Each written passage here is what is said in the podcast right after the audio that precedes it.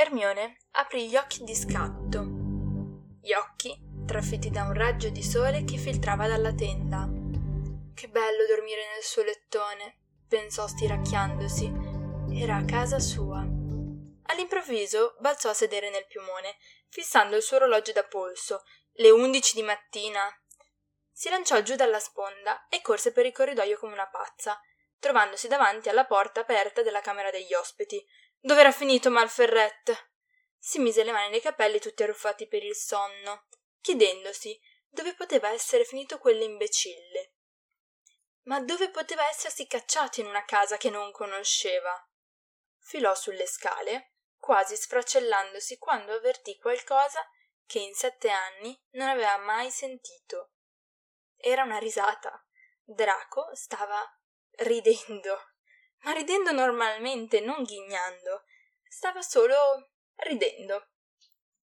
Si mise all'angolo della parete della cucina e rimase ad ascoltare e a sbirciare, col cuore in gola. Draco era seduto alla tavola bianca.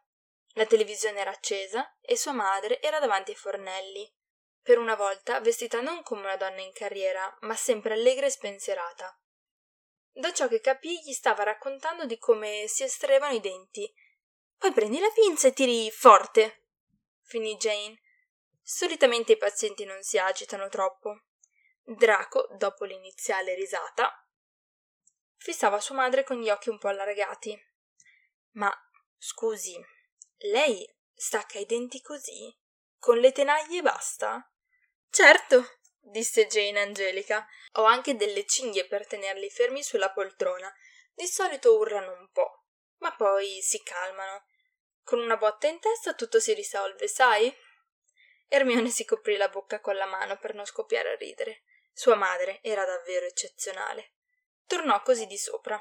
Si sistemò le occhiaie, data dalla stanchezza, e si vestì in fretta, per tornare a salvare quel serpeverde sfortunato dalla moglie di Stephen King. E quando mise piedi in cucina era ben decisa a non ridergli in faccia. Tanto non avrebbe potuto farlo ugualmente, visti i post-it rosa e verdi sparsi su ogni elettrodomestico. Ma che succede qua dentro? chiese sconvolta. Che roba è? Oh tesoro, ben svegliata, sorrise sua madre, porgendole una tazza di latte caldo. È l'unico espediente che ho trovato per impedire a Draco di farsi male. Mezz'ora fa ha messo le mani nel frullatore. Che idiota! mormorò la grifoncina sedendosi accanto a Malfoy, che leggeva poco interessato un giornale babbano dove le scritte e le immagini stavano ferme. Roba da non credere. Strozzatici con quell'atto, le sibilò lui di rimando. Che progetti avete? A quella domanda entrambi sollevarono il viso dalle loro cose, mezzi angosciati perché il sottointeso era alla grande. Come prego? chiese Hermione a bassa voce. Sì, disse Jane stranita. Che volete fare oggi? Ah, sorrise la strega. Beh, venendo qui ieri sera ho trovato Lizzie. Ci ha invitato da Alan. Lizzie?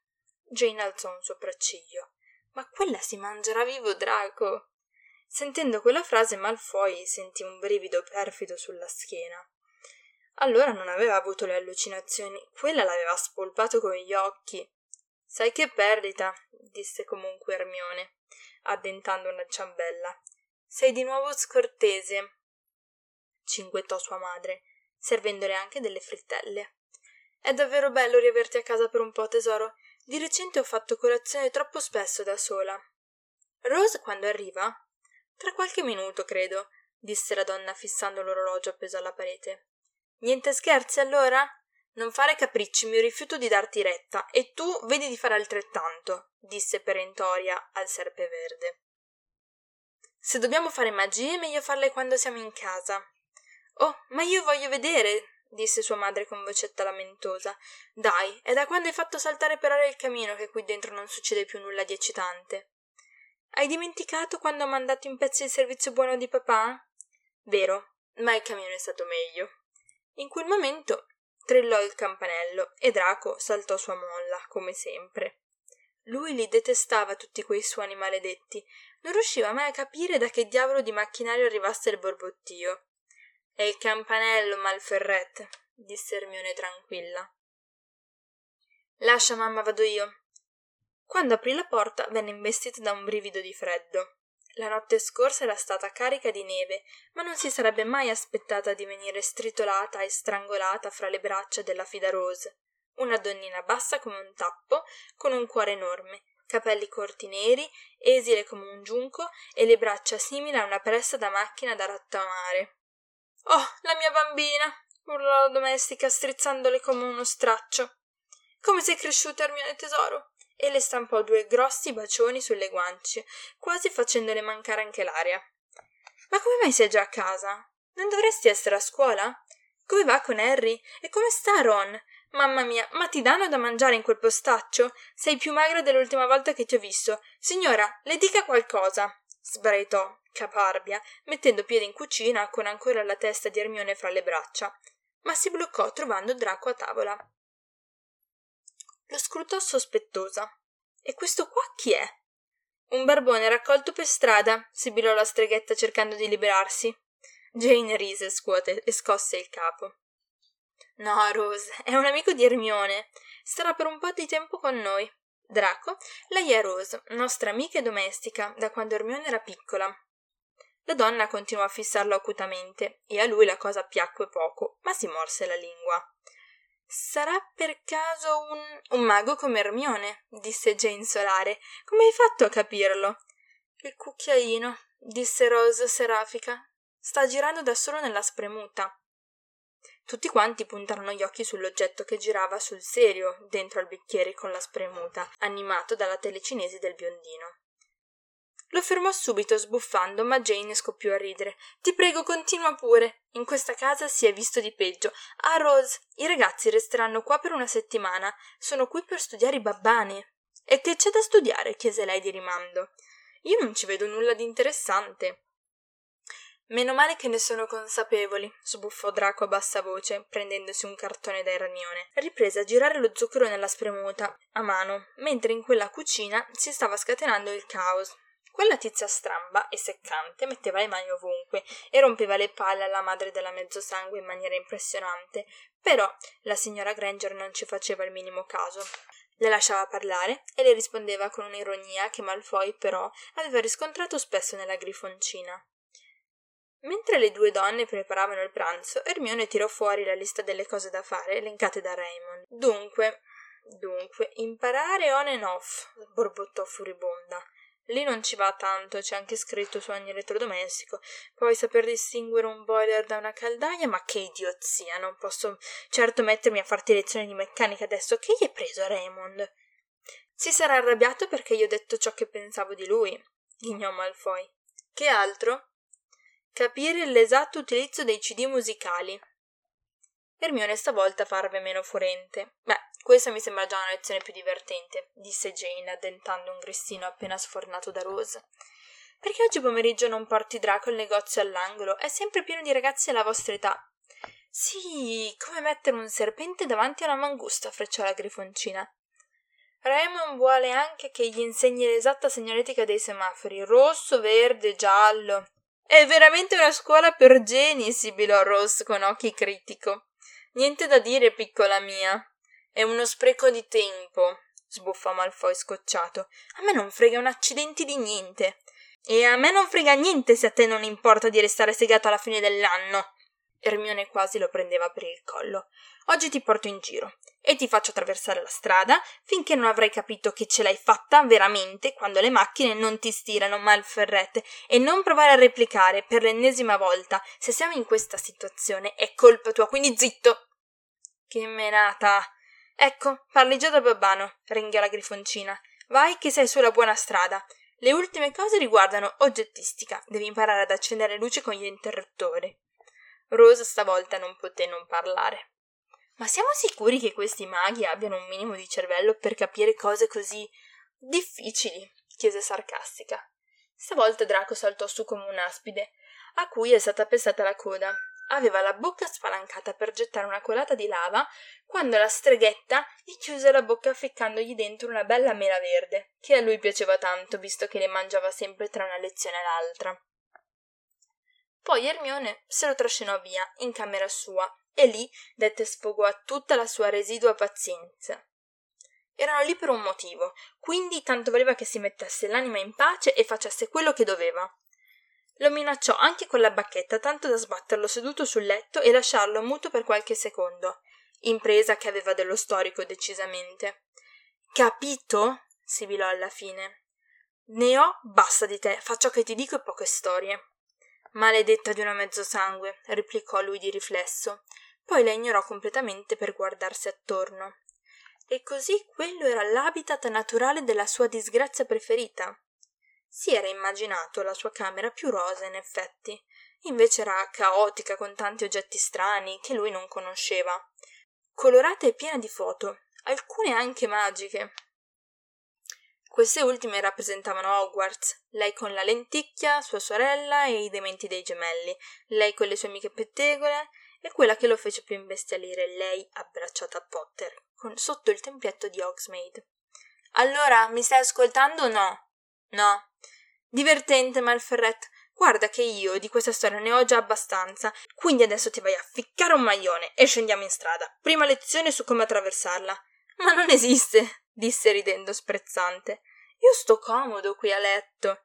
Se pensi che sia dell'umore adatto per questi giochi, ti sbagli sussurrò Ermione pericolosamente, abbassandosi sul suo volto, irritante, ma sempre dannatamente sexy. Fa come ho detto, o finirai sul lettino del dentista.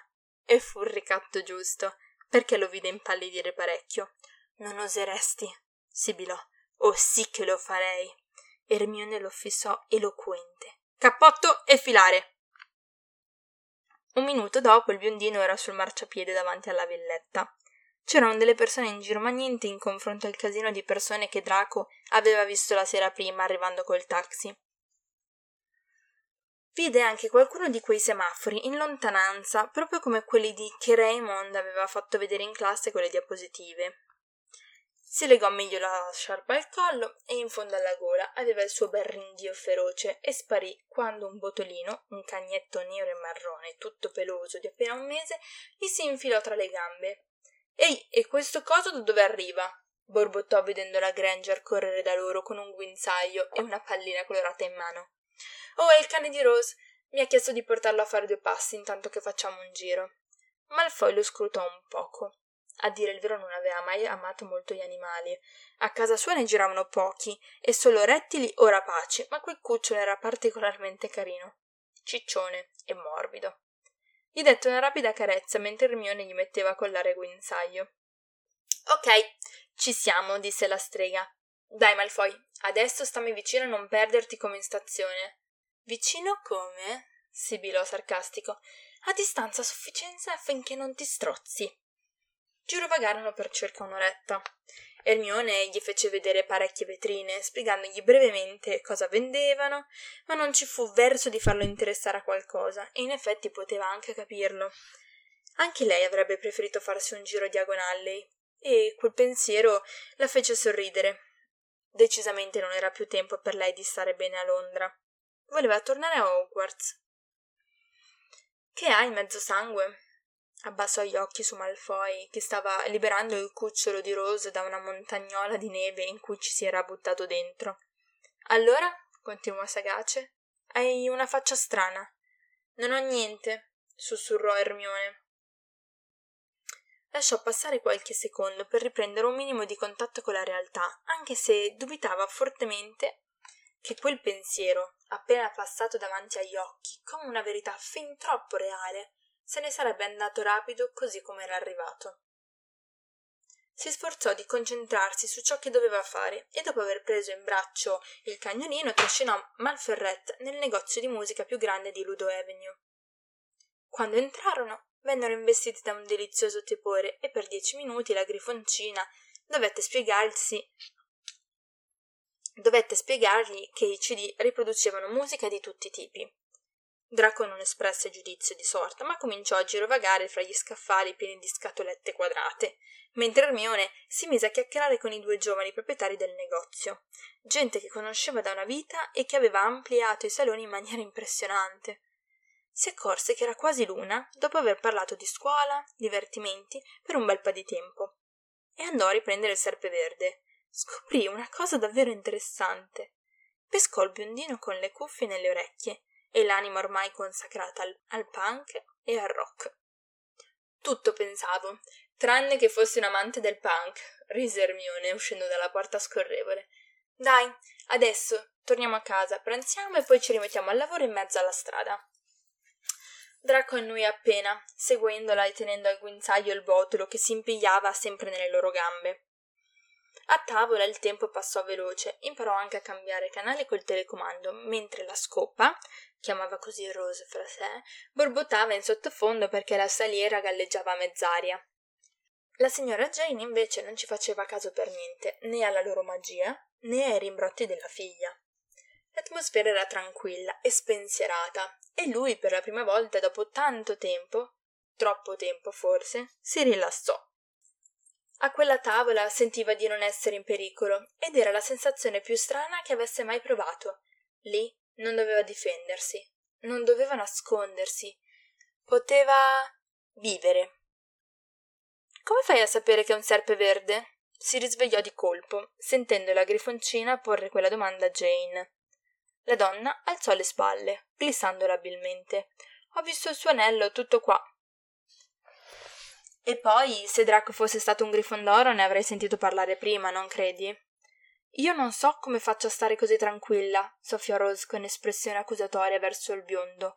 Prima quel Potter, poi quel Weasley. Non è normale portare a casa tanti ragazzi. Hermione quasi si strozzò con la zuppa. Ehi, ehi, calma. Solo Harry era. E allora porta a casa delle ragazze, signorina, replicò Rosa saccente. Non dei serpenti. Su questo siamo d'accordo, sfrecciò la grifoncina. Draco rispose con una smorfia e stava per replicare a tono quando Jane si alzò dalla tavola, passandogli dolcemente una mano sul capo. Lasciale perdere, hanno lo stesso insopportabile carattere. Se non altro, signora, potrebbe proporle ragazzi normali, sentenziò ancora Rose, poggiando le mani sui fianchi. E perché? Jane sbatté gli occhioni scuri, stranita. Ermione è una strega. Vogliamo finirla di parlare come se non ci fossi? sbuffò la grifoncina. Ma sua madre, come sempre, la fece tacere rifilandole altro cibo nel piatto, mentre la domestica si infervorava tutta. Dico solo che non è più una bambina, Quest'anno finirà la scuola e non avrà più modo di. E chi ha detto che tornerà a vivere qua? rispose la signora Granger, stupendo anche la figlia per quella risposta. Non mi rivuoi a casa? allibì Ermione. Ma cosa dici? A dire il vero vorrei solo che non ti annoiassi fra i non maghi, spiegò Jane con un bel sorriso, poggiandole una mano sulla spalla. Ma se vuoi tornare a casa, dopo l'estate, per me non è un problema. Sarei felice di riaverti qui. Ma come la mettiamo con il problemino magia? Beh, hai ragione, ammise la streghetta sospirando. Dopo l'estate deciderò. Non mi dirai che andrai ancora in vacanza con quei due svitati? sbotteò Rose sconvolta. Io ed Harry volevamo fare un giro in Europa, disse temendo di scatenare la terza guerra mondiale, e Ron verrà con noi. Siamo riusciti a convincerlo perché mm, volevamo andare in Italia. Magnifica idea, cinguettò sua madre. Pessima idea, replicò Rose con aria burbera. E lei mi stupisce, signora. Sì, ogni tanto anche io mi stupisco di me stessa, ironizzò Jane. Comunque, possiamo parlare di cose un po' più pressanti, per esempio della festa di Natale? Ti fermi con noi, vero Rose? chiese Hermione benedicendo il cambio di discorso.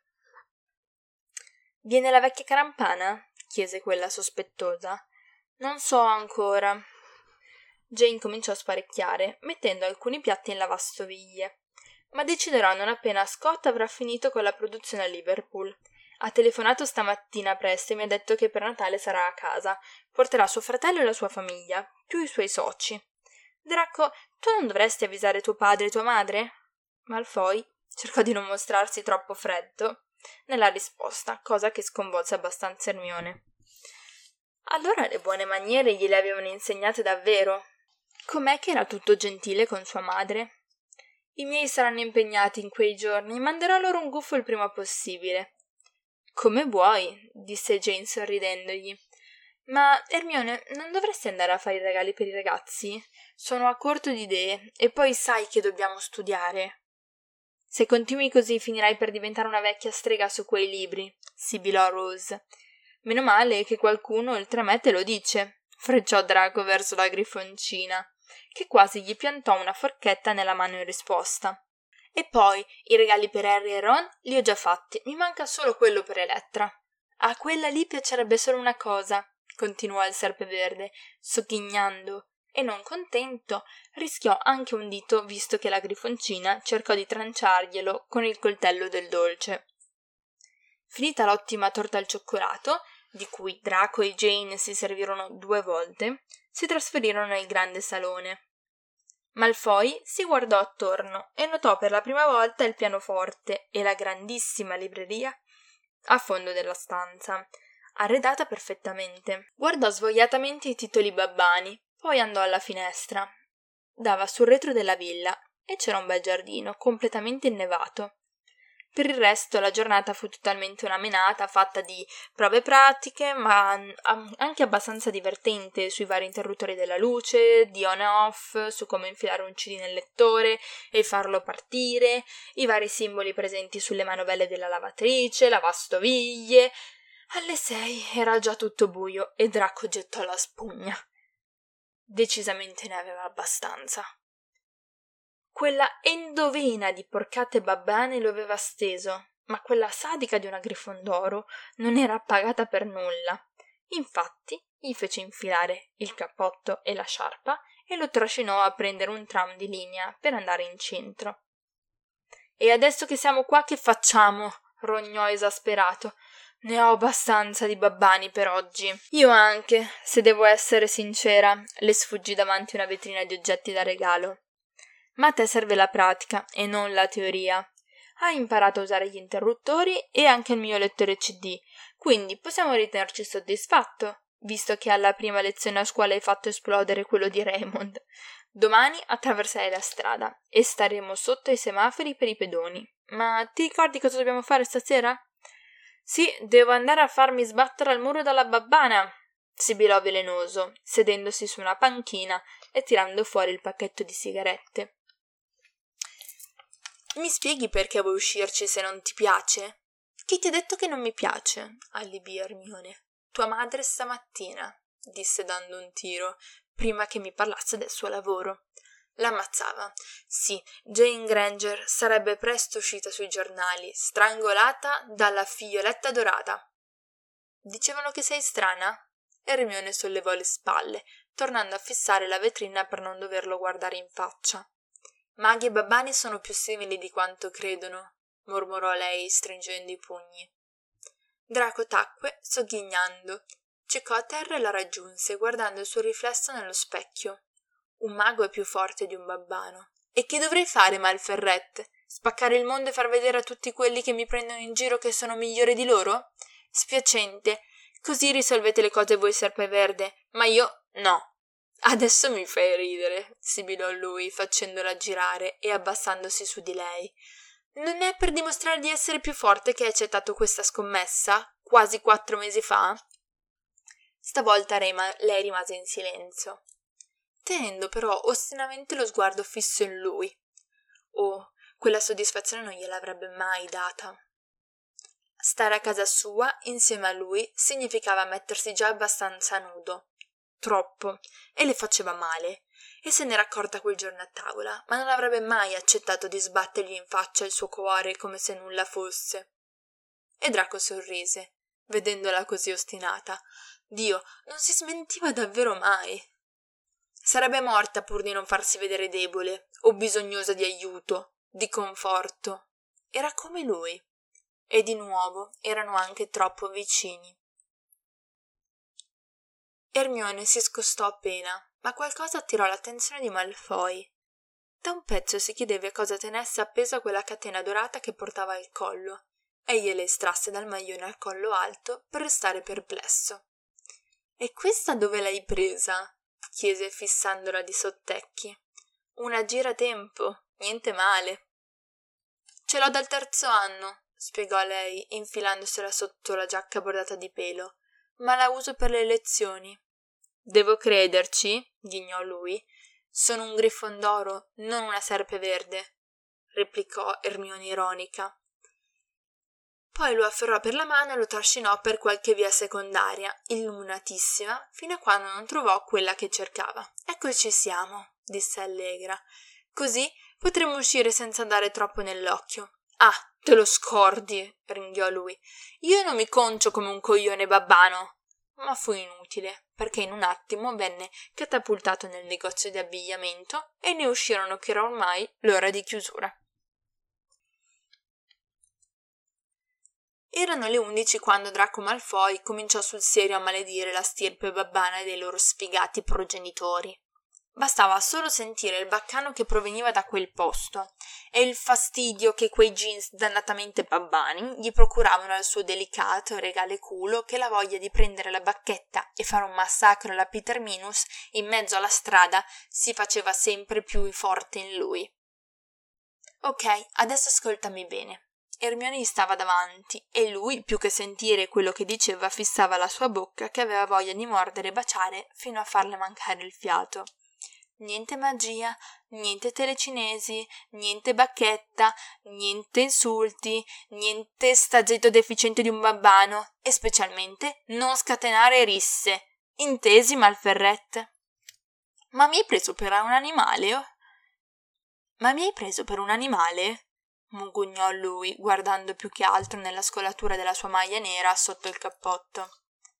So stare fra gli altri, non è il caso che ti fai saltare i bottoni. Adesso.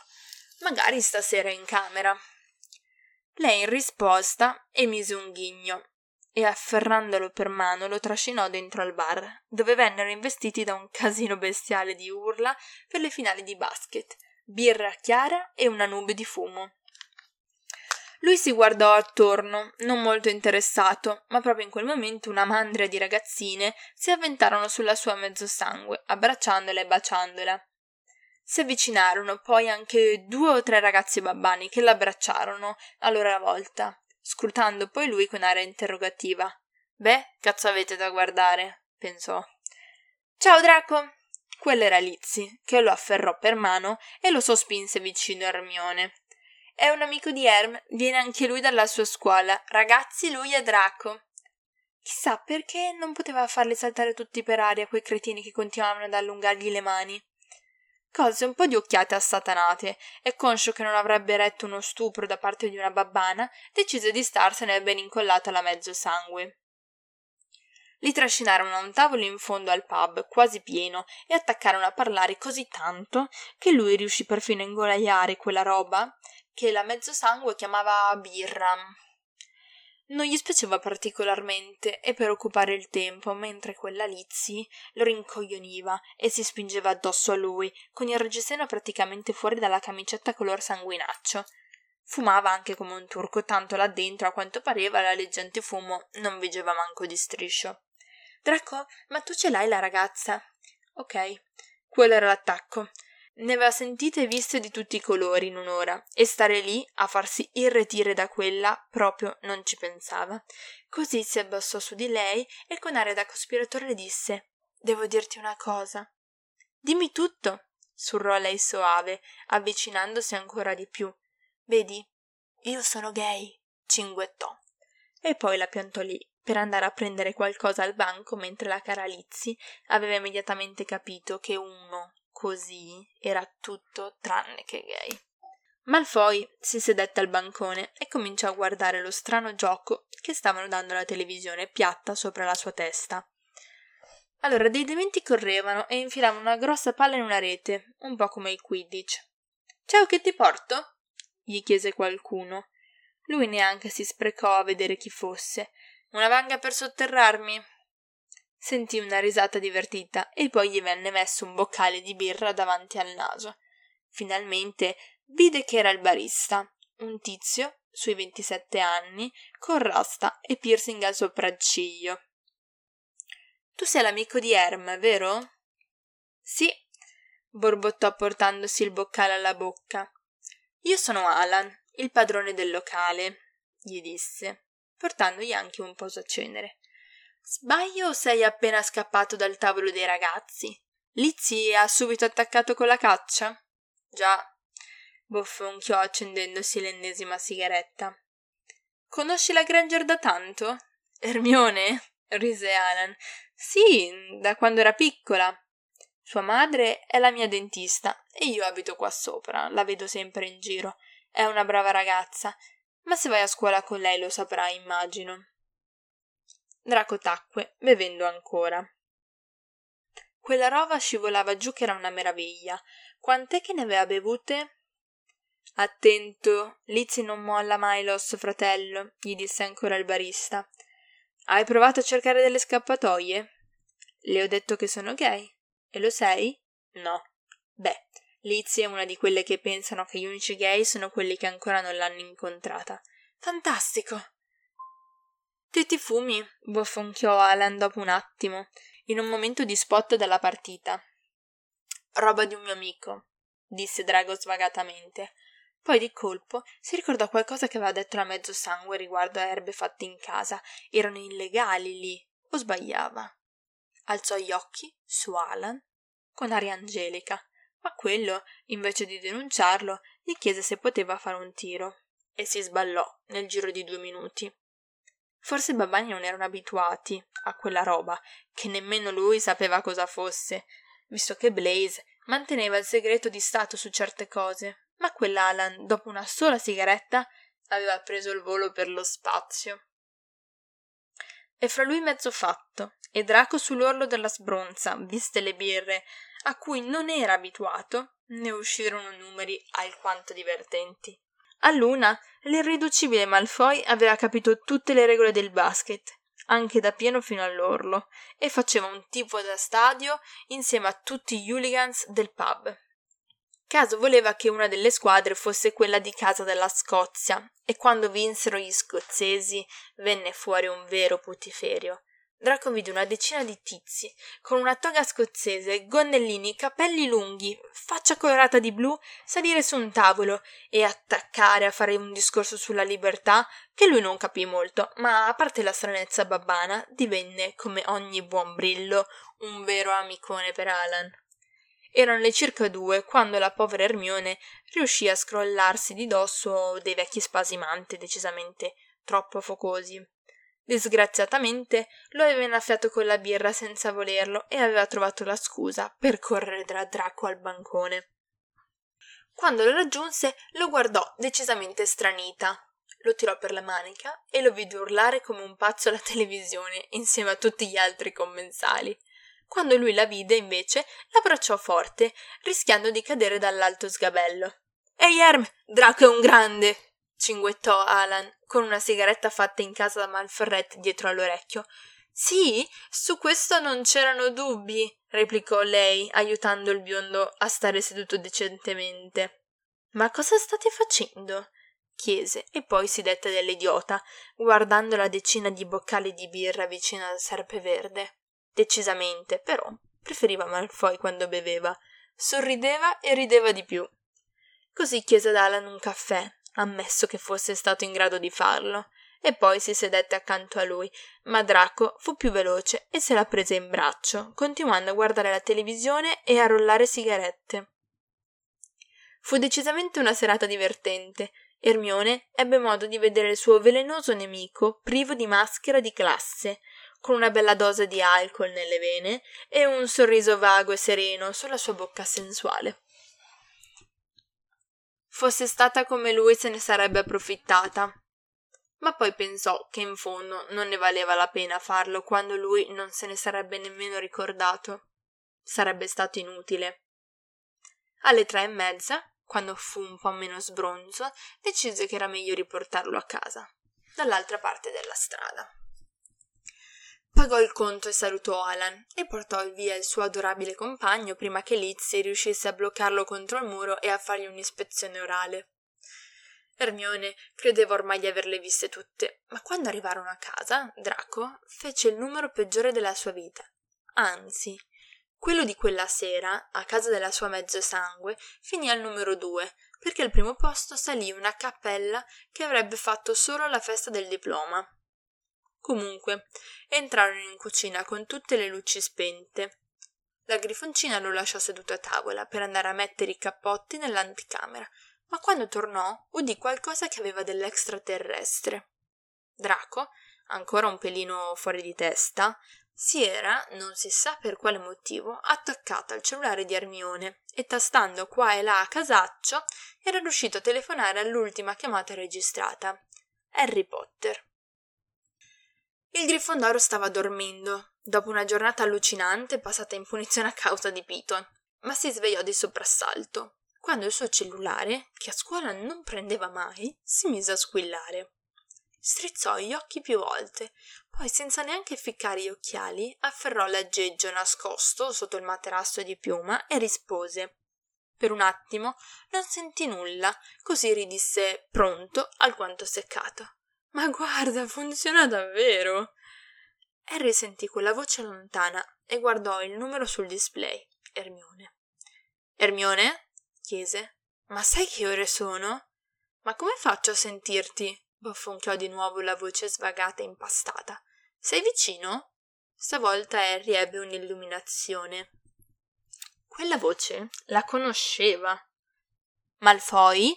sussurrò stralunato. O Potter? Draco deglutì, ancora intontito. Devo dirti una cosa. E il Grifondoro si mise seduto, fissando il cellulare come se fosse stato un oggetto malefico. Stava parlando con Malfoy al telefono. No, stava sognando di sicuro. Chiuse la comunicazione e rimise a dormire, ma un attimo dopo il cellulare squillò di nuovo. Pronto? Pronto? sbottò bellicoso. Potter, Potter, Potter, non è il caso che urli, idiota. Ti sento, ringhiò Harry lasciandosi andare sul cuscino e chiedendosi se stava parlando con un Malfoy di una realtà parallela. Cioè, mi spieghi che cazzo stai facendo, ma che vuoi da me? Draco si lasciò andare contro la tavola, facendo una smorfia strana. Ti devo parlare, ho detto. Ma sei ubriaco? sibilò Harry. Come hai fatto a usare un telefono? E dove sei? A Londra. A Londra? Sì, e io a Puffolandia. Cos'è Puffolandia? Malfoy, vaffanculo! Sto per sbatterti giù, ti avviso. Sbattermi giù cosa? Harry si mangiò le nocche. Ma che cazzo stava a parlare con quello? Come va? Benone, mi hai solo svegliato alle quattro di mattina, perché sei pieno come una nave. Ironizzò senza capire, perché andava avanti a parlare con quello psicopatico. E tu come stai? Mmm. Draco fece una smorfia. Io e te non abbiamo mai parlato, però ti devo dire una cosa. Ecco, dimmela che poi torno a dormire.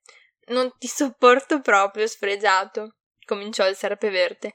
Non ti posso vedere. Anche io. Bene, siamo d'accordo, sono contento. Sono felice che tu sei felice, Malfoy. Adesso posso spegnere? Non ho finito. Draco assunse una strana espressione, quasi vuota, ed Hermione, che stava sulla porta, se ne accorse benissimo. Qualcosa non andava specialmente quando sentì ciò che disse. Non ti ho mai detto grazie, sussurrò il biondo, fissando il suo anello d'argento col serpente annodato su se stesso. Mi hai salvato la vita per qualche tempo e non ti ho mai ringraziato. Salvato da cosa? Harry tornò a mettersi seduto, cruciando la fronte. Ma di che parli? Il moretto e la grifoncina lo sentirono ridere sommessamente, come se stesse ridendo di se stesso. Dai, non lo sai, continuò Draco ghignando. Per qualche tempo sono stato al sicuro grazie a te. Ma stai parlando di Voldemort? mormorò Harry a bassa voce. Parlo di tutto. Tuo padre? Stavolta il biondo serrò il cellulare nel palmo, come per spezzarlo. Malfoy? chiamò il Grifondoro. Draco? Notte, Harry, disse lapidario. No, aspetta, Draco, aspetta! Ma l'altro aveva già chiuso la chiamata, restando con lo sguardo fisso verso la debole luce della cucina. Quando notò Hermione sulla porta non disse nulla. Draco si limitò a lasciare andare il cellulare sul tavolo, poi le allungò la mano che stranamente la grifoncina prese subito. L'attirò a sé e l'abbracciò stretta, passandole le braccia attorno alla vita e stringendo quasi da farle male, ma non fece altro. Rimase col viso premuto contro il collo di Ermione per molto tempo, fino a quando lui stesso non la lasciò andare. tornarono al piano di sopra per mano e lo lasciò davanti alla sua stanza. Rimase a vederlo sparirvi dentro. Quando lei tornò in camera sua e si mise alla porta finestra avvolta in una coperta. A Hogwarts invece Harry Potter aveva perso il sonno. Si ritrovò a girare per i corridoi della scuola col capo basso, la testa fra le nuvole. Non era stata solo quella strana telefonata ricevuta in piena notte da Draco a togliergli le forze anche per dormire. Quella era una parte delle sue preoccupazioni, una parte chiamata Lucius Malfoy. L'altra parte, che amplificava la sua paura, era il non sapere esattamente contro chi o cosa doveva combattere questa volta. Da giorni si sentiva osservato, quasi braccato, da quando Hermione era andata via, era accaduto che si sentisse spesso seguito da qualcuno.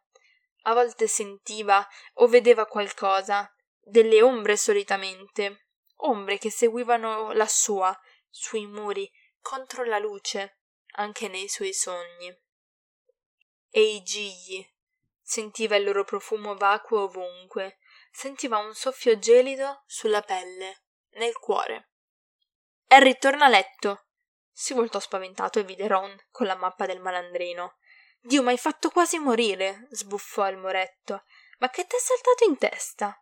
Rivincita per Halloween, sbadigliò Weasley affiancandolo. Ma lo sai che ore sono? Ti ho sentito borbottare prima e mi sono svegliato anch'io.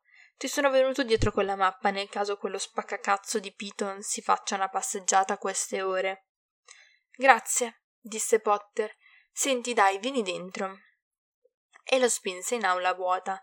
Devo parlarti un attimo. È tardi per dirmi che sei gay innamorato di me. Halloween è passato. Sibilò Ron annoiato. Dai, Harry, è tardi davvero. Vabbè che domani mattina possiamo dormire fino a mezzogiorno, ma se a Tristan salta di fare lezione con un altro troll, vorrei essere in grado di intendere di volere. Potter andò alla finestra aperta, poi incrociò le braccia al petto e si voltò verso il suo migliore amico. Tu i Malfoy li conosci iniziò. Si tratta di Ermione. No, no. Harry scosse la mano. Tu mi hai sempre detto che Lucius Malfoy è stato il primo a ritirarsi quando ho sistemato Voldemort quando ero piccolo, giusto? Sì, è vero. Ma in tutti questi anni che ha fatto? Pensaci, Ginny alla camera, poi mangia morte all'ufficio ministeri e adesso la cicatrice mi fa male da impazzire, senza contare che stanotte ho ricevuto una telefonata strana. Da chi? Harry fissò negli occhi verdi di Ron, poi scosse il capo. Lucius Malfoy potrebbe arrivare a spedire un mangiamorte tra di noi? Ron stavolta tacque, cominciando a capire. Scese dal banco e gli andò accanto, alla finestra, guardando fuori nel giardino ghiacciato e coperto di neve e gigli. Poi sospirò. Pensi che arriverebbe ad ammazzare suo figlio? Penso che se la cicatrice si è riaperta, allora sta accadendo qualcosa. Un seguace di Voldemort molto potente può aver fatto una cosa simile. Non scordiamoci che oltre a Voldemort anche molti suoi adepti erano molto potenti. E Malfoy è uno di questi.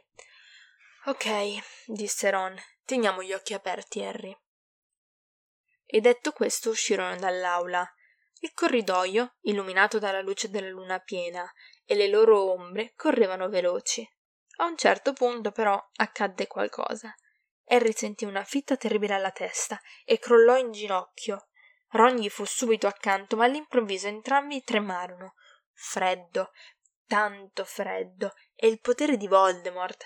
Alzarono lo sguardo nello stesso momento, e davanti a loro c'era qualcuno piegato e ferito come Harry. Con una mano sul cuore, una ragazza bellissima, dagli occhi azzurri gli fissava espressione sconvolta ma sparì smaterializzandosi prima che uno di loro due potesse capire la tremenda realtà che alleggiava sulle loro teste